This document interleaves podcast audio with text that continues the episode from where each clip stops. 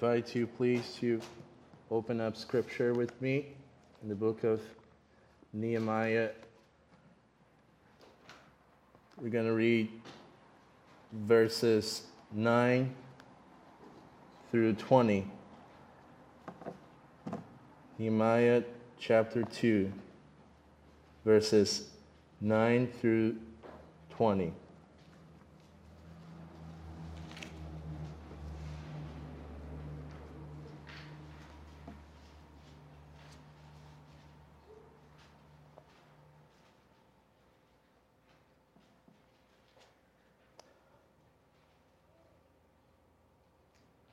Here's the word of God. Then I came to the governors of the province beyond the river and gave them the king's letters.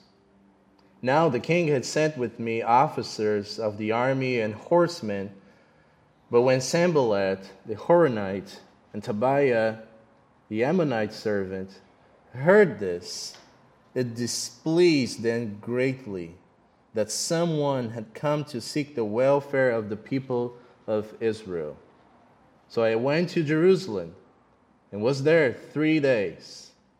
Then I arose in the night, I and a few men with me, and I told no one what my God had put into my heart to do for Jerusalem. There was no animal with me but the one on which I rode I went out by night by the valley gate to the dragon spring and to the dung gate. And I inspected the walls of Jerusalem that were broken down and its gates that had been destroyed by fire. Then I went on to the fountain gate and to the king's pool, but there was no room for the animal that was under me to pass. Then I went up in the night by the valley and inspected the wall, and I turned back and entered by the valley gate, and so returned. And the officials did not know where I had gone or what I was doing, and I had not yet told the Jews, the priests, the nobles, the officials, and the rest who were to do the work. Then I said to them, You see the trouble we are in how Jerusalem lies in ruins with its gates burned. Come, let us build the wall of Jerusalem, that we may no longer suffer derision. And I told them of the hand of my God that had been upon me for good, and also of the words that the king had spoken to me. And they said, Let us rise up and build. So they strengthened their heads, hands for the good work. But when Sanballat the Horonite and Tobiah the Ammonite servant and Geshem the Arab heard of it, they jeered at us and despised us and said, What is this thing that you're doing? Are you rebelling against the king? Then I replied to them, The God of heaven will make us prosper, and we, his servants, will arise and build. But you, have no portion or right or claim in Jerusalem. That's the word of God. Amen. Let us pray once again. Heavenly Father, what a privilege we have to come before you as a church. And right now, we pray that your Holy Spirit would be upon us, that the words of my mouth and the way that your people hear your word would just be pleasing to you, that your name would be high and lifted up in this place, and that your people would be encouraged through scriptures by your power. We thank you for your grace, for your mercies. In Jesus' name we pray. Amen. So, our passage today is Nehemiah 2, as we read. And as you can see, the title, Arise and Build. And it's taken directly from the text when Nehemiah is gathering the people in Jerusalem to start the work of this reformation. And arise and build are the words that Nehemiah uses to charge the people for the work of reformation here, but also the same very words that the people are is using to respond back to kind of like demonstrate their commitment to this work. And in our sermon series that we have been going through in the book of Nehemiah, we have just seen how God did place this special burden in the heart of a common man, Nehemiah, for the building of God's kingdom in the world at that time. Nehemiah, though, was in a good position, as we have seen, before the king of Persia, but such position or so called stability wouldn't be enough or good enough at the expense of seeing God's people in God's city in shame and in ruins. Even though Nehemiah wasn't a prophet or part of a special lineage, even though he had no extraordinary skills or whatsoever, there was one thing that he could do at that time and that actually all of us can do, whether you're older or younger, whether you're a new Christian or an old Christian. The one thing that we can do and that we are trying to do here at Faith Baptist Church is to pray, to make ourselves available to be used by the Lord God, to ask the Lord to set in our hearts such a burden for God's kingdom. And that's why you can see every Sunday here the emphasis from the pastors for us to be a praying community and a praying church. Like we saw last week from Nehemiah chapter 2, verses 1 through 8, if you're here, for four months, Nehemiah was mourning about the reality of God's people in God's city, lamenting before the Lord, seeking the Lord in prayer for a direction. But as we have seen last week, kind of like a dangerous opportunity arises. The king, perceiving his fallen face, asked Nehemiah what was, wrong and what could be done. And as you might imagine, no king, especially in the presence of, in the presence of his queen and his friends, having wine and joy in a party, they don't like to be ruined or bothered by a sorrowful or sad Jewish cupbearer. At that moment, Nehemiah knew that his life was at stake. But also at that moment, Nehemiah was ready. Not because he had this already figured out infallible plan or something, but because he trusted. He trusted that the good hand of God, like he said, was upon him and that the Lord himself was in charge of that moment. The end of their conversation was the beginning of Jerusalem's renewed hope. We saw that the king himself, remember, a Gentile king, would send Nehemiah back to Jerusalem with his own men and with his own resources in order to start the reformation of a people, not only walls, but a people lying in ruins for long. Nehemiah was though charged to go through the land and pass out these letters signed by the king himself so that all the governors of the regions would be informed that Nehemiah had received permission from the king himself to start this glorious project. Brothers and sisters, can you imagine Nehemiah's heart at this point? After praying for four months, just burdened for the situation in Jerusalem, and having nothing that he could do about it. But now he has the king's authority, permission, resources, so that he can go back and do the work that the Lord had put in his heart to do. Have you ever been in a situation where, for four months or for a specific amount of time, your entire world was falling apart and you did not know what else to do other than to pray? I'm sure you have felt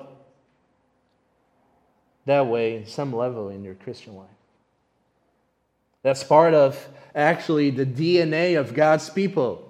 It wasn't actually the first time that God's people had experienced such a thing in that way. We are reminded in Second Chronicles chapter 20 that a huge Edomite army was coming to destroy Judah, Jerusalem, and the people of God were helpless at that time. There's nothing they could have done in order to protect themselves from that. But then the leader, the king of Judah, he has an idea. What is the idea? Let's just go before the Lord. Let's just go before him. Let's just proclaim a fast and let us all people hear. And we are told that men, women, husbands, wives, children, widows, priests, carpenters, poor, rich, young, old people, all of them, they stood before the Lord in prayer, crying out. And they said, We are powerless against this great army that is coming against us. We do not know what to do, but our eyes are fixed on you. You are our hope. And all of a sudden, the entire situation changed in a moment. The Lord came to them, and they didn't need any strategy or power or program or solution made by themselves. The Lord said, you will not need to fight this battle. Stand firm, hold your position, and see the salvation of the Lord on your behalf. Just see what the Lord is going to do about. Church, God and God alone is like making wine out of water again. Brought a solution, not because of his people but for his name's sake. That's the same here in the book of Nehemiah. And I'm sure, Christian, that you have experienced something similar, maybe not in terms of a national scale like this, but in your very personal life. Maybe all of a sudden you see doors are opened, ways are enlarged, reports come good in situations like this, we know there's just this intensity of joy, of gratitude, of hope, of peace, of calmness, of trust, of security. It seems like all of a sudden you're ready to do anything now. You're just ready to give it back to the Lord, to put yourself available to be worked by the Lord and to work for the Lord. You're so willing to do something that you actually cannot wait. You have to. You have to start doing something. You want to serve the Lord so bad out of gratitude in your heart for all that He is and for all that He has done. I remember, brothers and sisters, three years ago, the Lord had set in our hearts as a family for us to pursue more training in the pastoral ministry. And I was already a pastor in Brazil since 2016, a pastor of Baptist Church in Brazil. But I was never able to be a full time minister. In our local church, we never had a pastor before. The only pastor that we had, he had some huge problems personally. And he was with us for only a year and he went back to his city, to his state, and the church was kind of like abandoned. What do we do now? What do we do now? We have no pastor. I was only in seminary, so the church looked at me, and I look at the church, and they were like, Could you be our pastor? I was like, I was already teaching, and leading service or trying to do some counseling or evangelism or discipleship since the, time that I joined the church back in 2013. But to be a pastor officially is totally different, right? And I was like, I always had this desire in my heart, maybe because I, increasingly, year after year after year of working and pursuing the Lord, just seeing how much the call is great and how difficult it is just to do it by yourself. I was like, I need some more training. Not necessarily seminary training, but uh, I need training. I need to be close to a more seasoned pastor. I need to grow in the Lord so that I can serve the, God's people better. So the Lord put in our hearts the desire to come here to the States. I was already doing my master's of theology at Puritan Seminary in Brazil, and they offered me a scholarship for a doctorate. I was like, no, not really, not really. I don't think I'm, I have the capacity or the ability to do a doctorate right now, and I'm still young. I just need more ministry training. So I try to come here with my family. We applied for visas. And Sabrina and I, we had visas already. We had already been here in the States, but our kids didn't. So we applied for the visas, and we thought, oh, that's pretty easy, right? That's more like an automatic process because there are kids. We are we have visas. Oh no, oh no. We applied three times, and we got the kids actually got denied three times for the tourist visa. And we were like, what's going on? Do we do you want us to come to the States and leave our children behind? Like, what's the point? So I emailed the seminary again, and they told us, We told you, why don't you go for a doctorate? Here's a scholarship for you that we offered you. You had a great GPA in your class. So just try the student visa. And we did it. And for the, fir- the first time ever, you're approved. Now, before we are coming only for six months. And now they approved us and our kids to come for four years total. That's the way the, the Lord worked. And I remember when, when we got the news of the visas approved, and like now we can have the opportunity as a family to engage more, and now I can definitely have time just to be trained and to pursue more training in the pastoral ministry. So we went to Holland, Ventura Baptist Church, and I was there for an internship. And they were like, it's kind of odd. You're a pastor already, but you're pursuing an internship? What's going on? And I told, oh, you know nothing about ministry in Brazil. I was working just full time, and I need this, please. And they willingly offered that to me. But I remember, brothers, this was the time that I was just so excited, so ready, so ready to do something for the Lord and to learn more and just to engage and to be better trained. That was the adventure that we are now here. And like the Lord put our family in this adventure, Nehemiah is going his adventure, what the Lord is leading him to do. The trip itself all the way from Persia to Jerusalem would take him probably another month. Can you imagine just the expectation? Like, I just want to be there so bad. I want to start doing this. But then you have to travel for a month to get to Jerusalem. But not only that, scholars have been saying that a trip like this, considering what we just saw in the text, that they had to stop by every governor to give the king's letters, that would take them just another two months. So, a three month at least trip period in total. Can you imagine Nehemiah's heart at this point?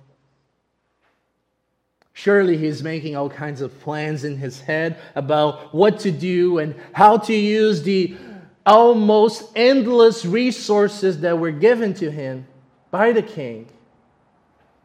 You can do anything. What are you going to do?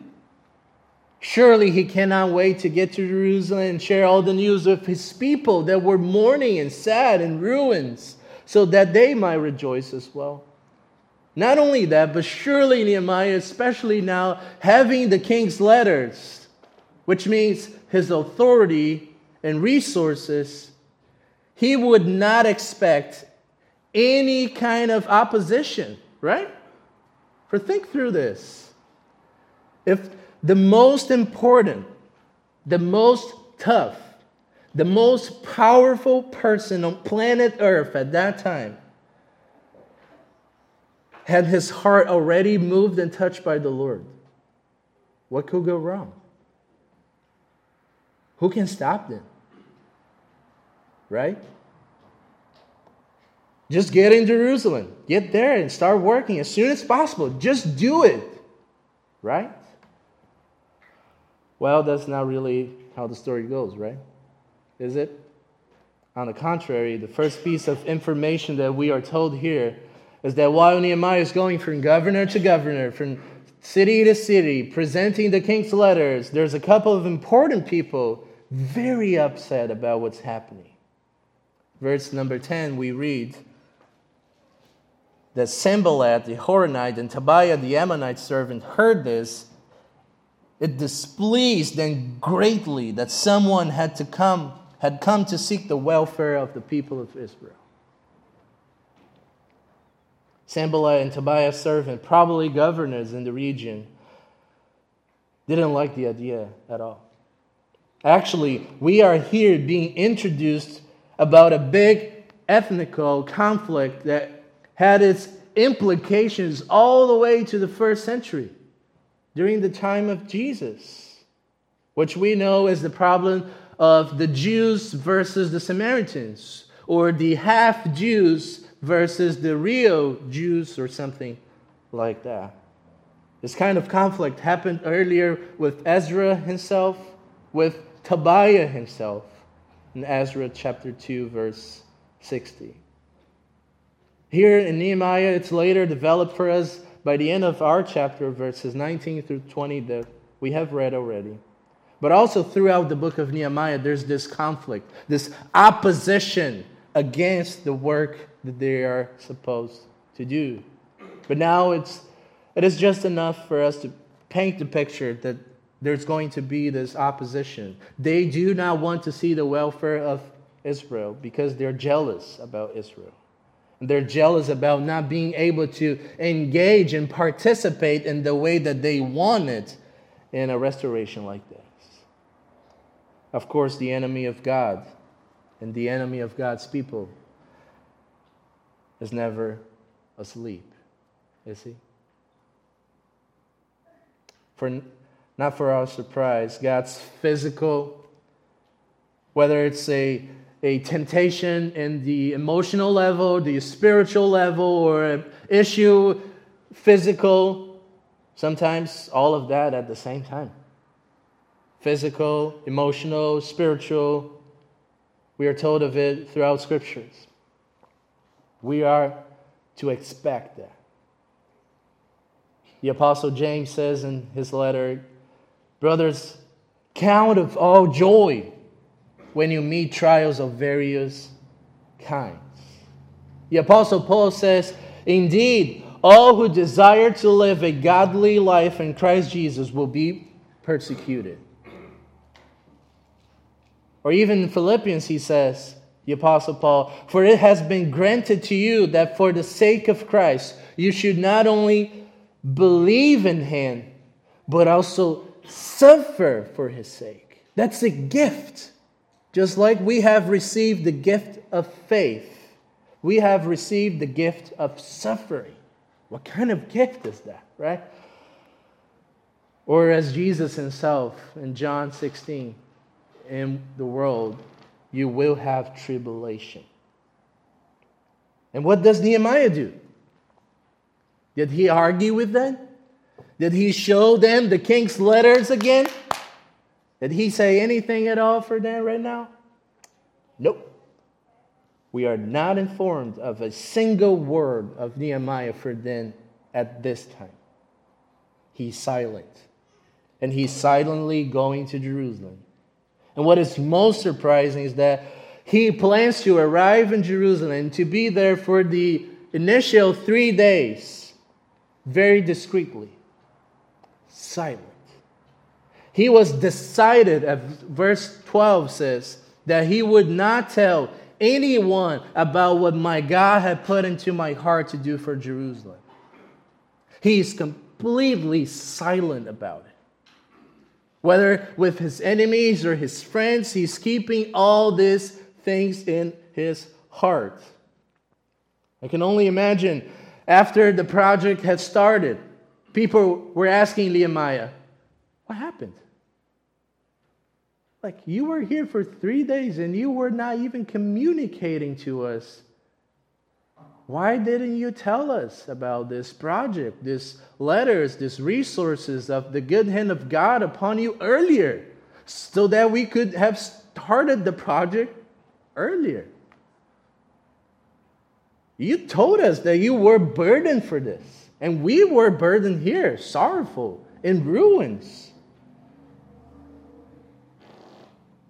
I can only imagine Nehemiah responding, Oh dear, this project has already started before we started actually building the walls. This project started first in the Lord's heart. This project had already started in my heart many months ago in prayer. The project is already going on. And before any action took place, Nehemiah had to inspect the walls himself. He needed to make sure the reports that he got while in Persia matched the city destruction and the people's situation. Not because he didn't trust the report, but because he needed to engage personally with this.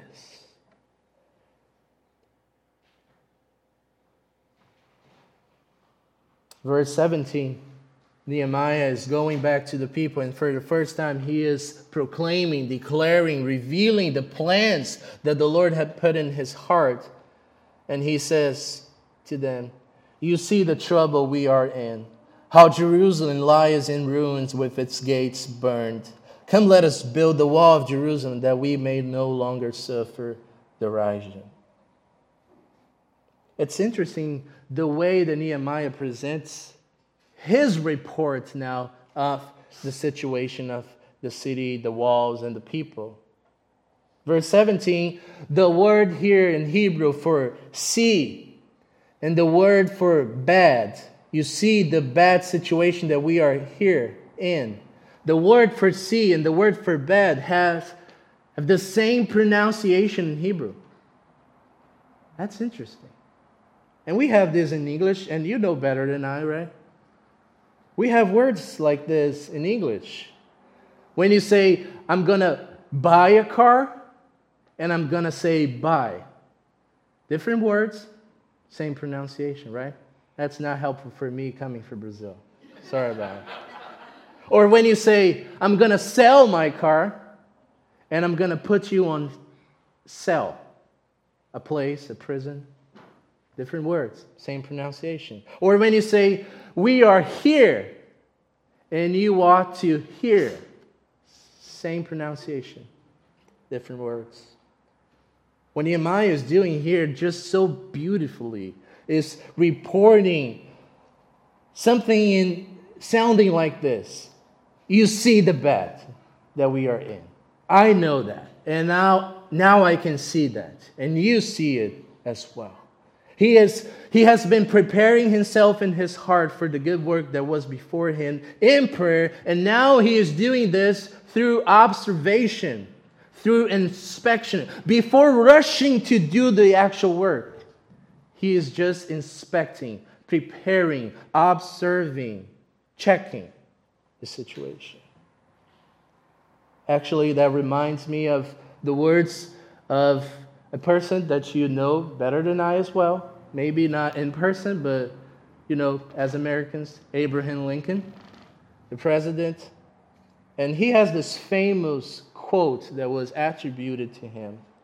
He said this If I had six hours to chop down a tree, I would spend the first four hours sharpening my axe.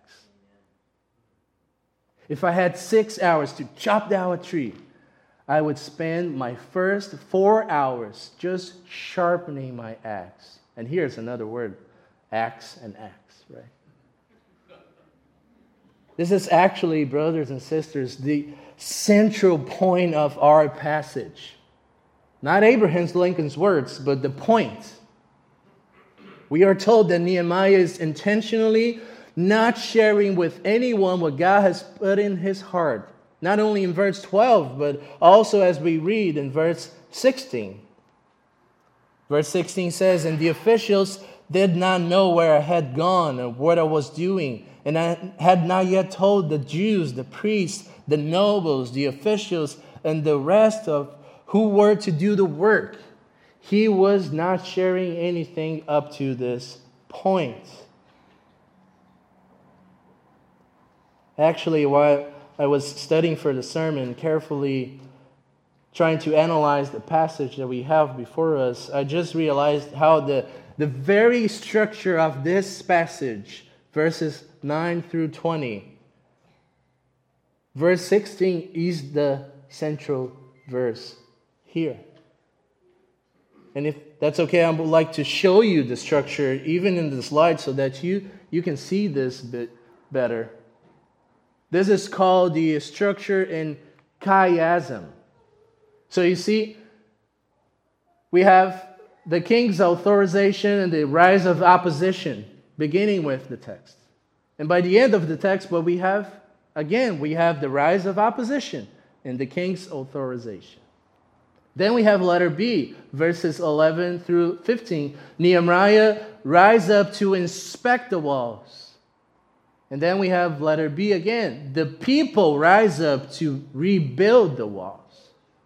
It's all communicating the same thing in different ways. But then we have verse 16, a single verse by itself in the middle of the passage, showing us that's the center of the passage. What is a chiasm? Really, it's just a literary device in which a sequence of ideas is presented and then repeated in reverse order.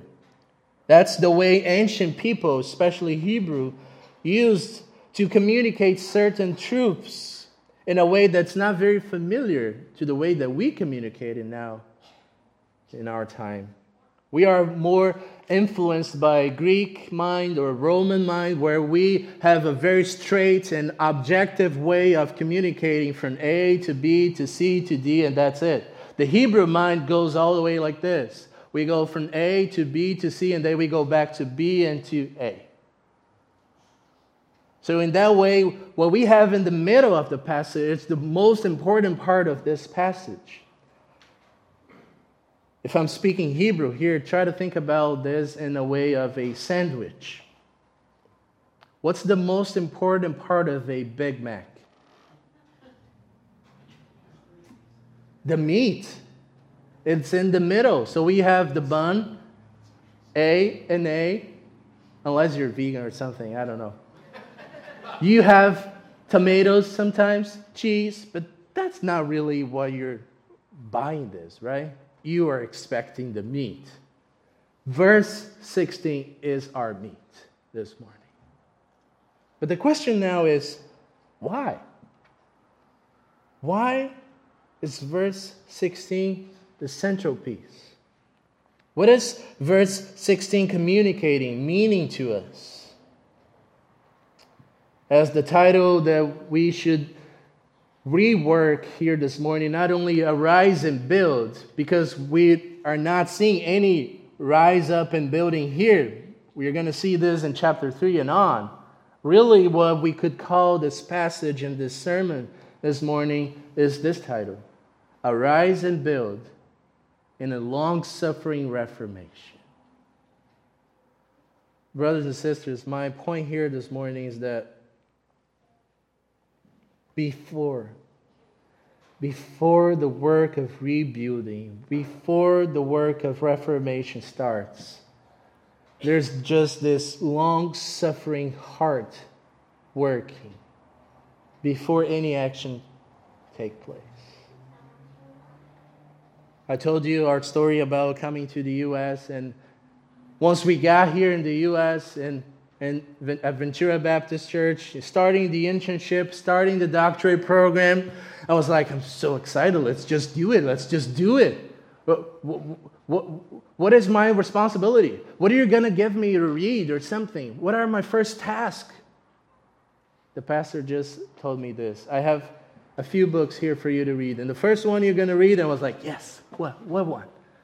He was like, it's a book called A Praying Life. And I was like, yes. Yes, we should always start with prayer. Even though it is very good and it is necessary that we put ourselves to work, the most important part of our work is praying. That's why the ancient Christians used to say this Latin word saying, ora et labora, pray and work at the same time. We came here, and as I see the passage before us, that's the kind of work that the Lord is calling us to do right now. But I mean, why, why long suffering? In which ways you're seeing long suffering here in this passage, Kate? Nehemiah is just keeping things in his heart First, he has been praying for months down the road. He has really been carrying the burden, suffering for God's name, suffering for God's people. And when the opportunity came, he was ready, but he didn't put the guard down. His long suffering enabled him to be watchful in the moment that we are now. His long suffering enabled him to be discerning his long suffering enabled him to be zealous. His long suffering enabled him to suffer well and to endure opposition when it came. His long suffering enabled him to not rush into things, maybe too excited, but to wait for the right time, for God's time. His long suffering enabled him to put his trust in the Lord, not in the king's letters, not in the king's army, not in the governor's willingness, not even in the people's excitement. He kept it in secret in order to guard his heart for the process of reformation. And it just reminds me of Mary, the mother of Jesus. As we are told in Luke chapter 2 that while she was seeing all that was happening in Jesus' life in a young age, she treasured up all these things, pondering them in her heart.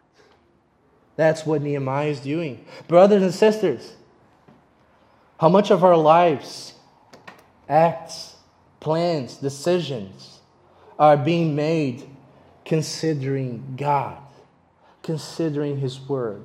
Considering that in prayer. When we look at the times that we are living in, I just mentioned a Big Mac in a sermon, a fast food era. When was the last time that you stopped to treasure God in your heart? When was the last time that while working, you were thinking about the reality of God and you broke down in tears? When was the last time when you were disciplining your kids and you just had to stop due to their behavior or something? You know, just had to go to your bedroom and begin to pray for them.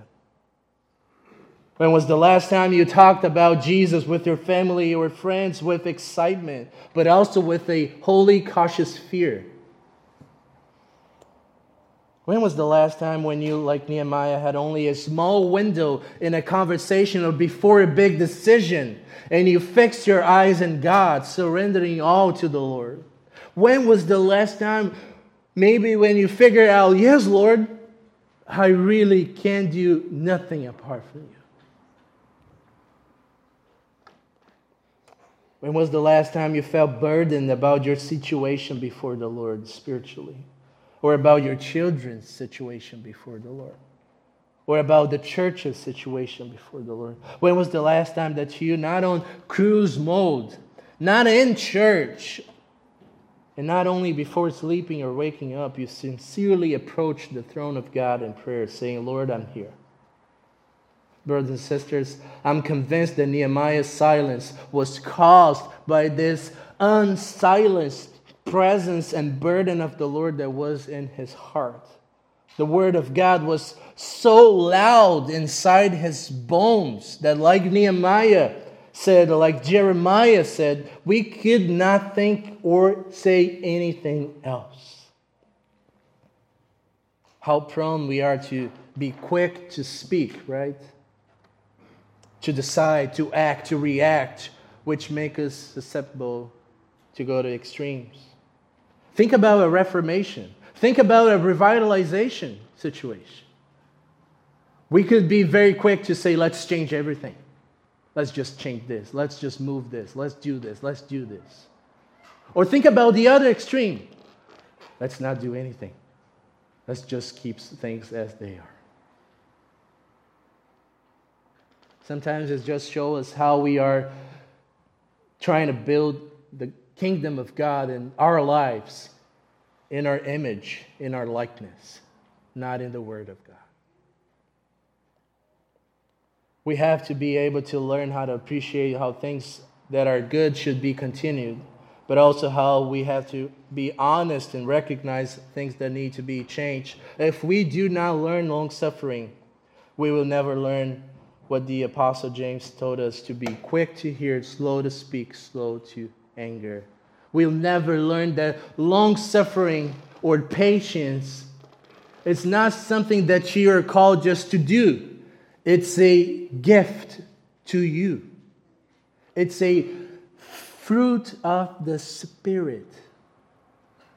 It's not only a matter of like, okay, I'm going to try harder this time to be patient. It's given to you. And Nehemiah had received this.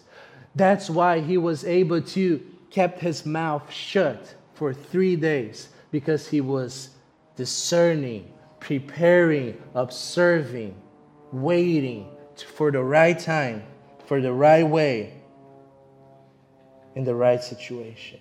It's a, we need the supernatural gift of the Spirit for us. Or let's say how Nehemiah reacted to the opposition in verses 19 through 20. Look at this. Verse 19 Sanballat the Horonite and Tobiah the Ammonite servant, and Geshem the Arab, heard of it, they jeered at us and despised us and said, What is this thing that you're doing? Are you rebelling against the king? If you were Nehemiah, what would you say? No, I have the king's letters. Don't you see? Is that his response in verse 20? No. Verse 20, he says, Then I replied, The God of heaven will make us prosper, and we, his servants, will arise and build. He's showing them not, not the, the letters from the king of Persia, he's showing them the letters of the king, the Almighty, the king of heaven, that he will make them prosper. Hudson Taylor, a missionary to China a couple centuries ago, he said, that God's work done in God's way will never lack God's supply. But to have God's supply, you have to do God's way. You have to do God's way, not your own way. Let me finish with some applications for us. If you're not a believer here, there's every reason for you to be afraid now. But the Lord God, through the person of His Son, is calling you to come to Him and allow Him to do the work of reformation in your life that only He can do and that you have seen that you can't. But if you're a believer here this morning, and maybe you're just struggling with suffering for a long time, and you're like, I can't take this anymore. Really, I can't. It's just been a lot.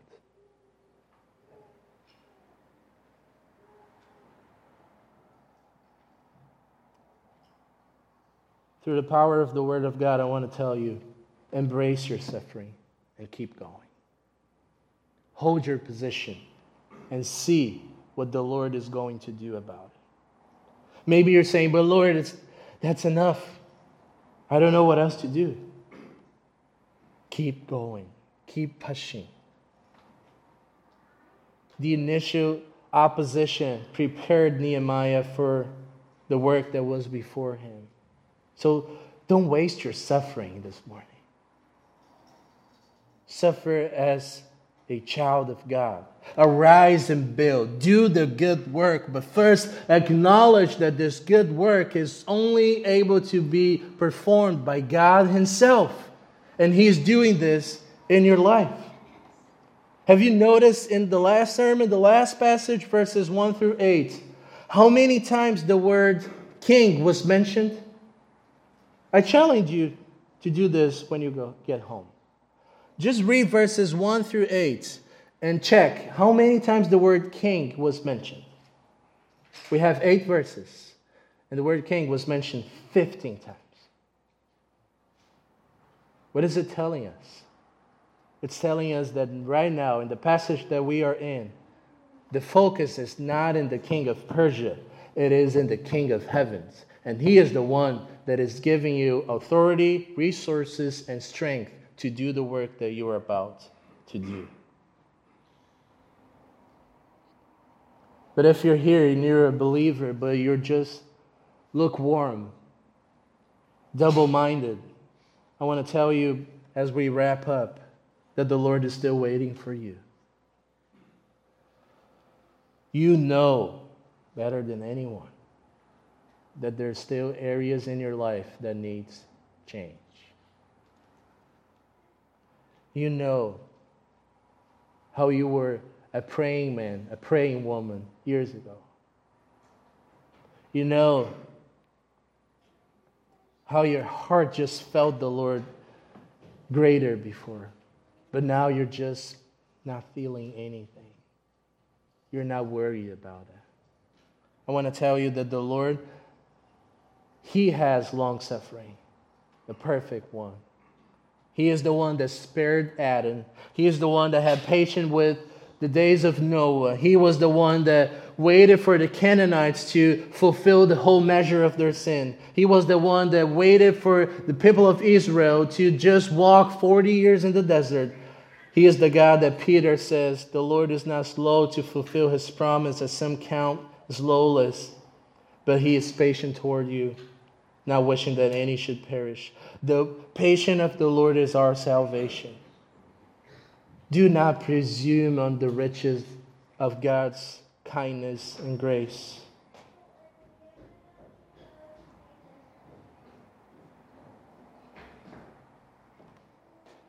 I pray that you would be able to just see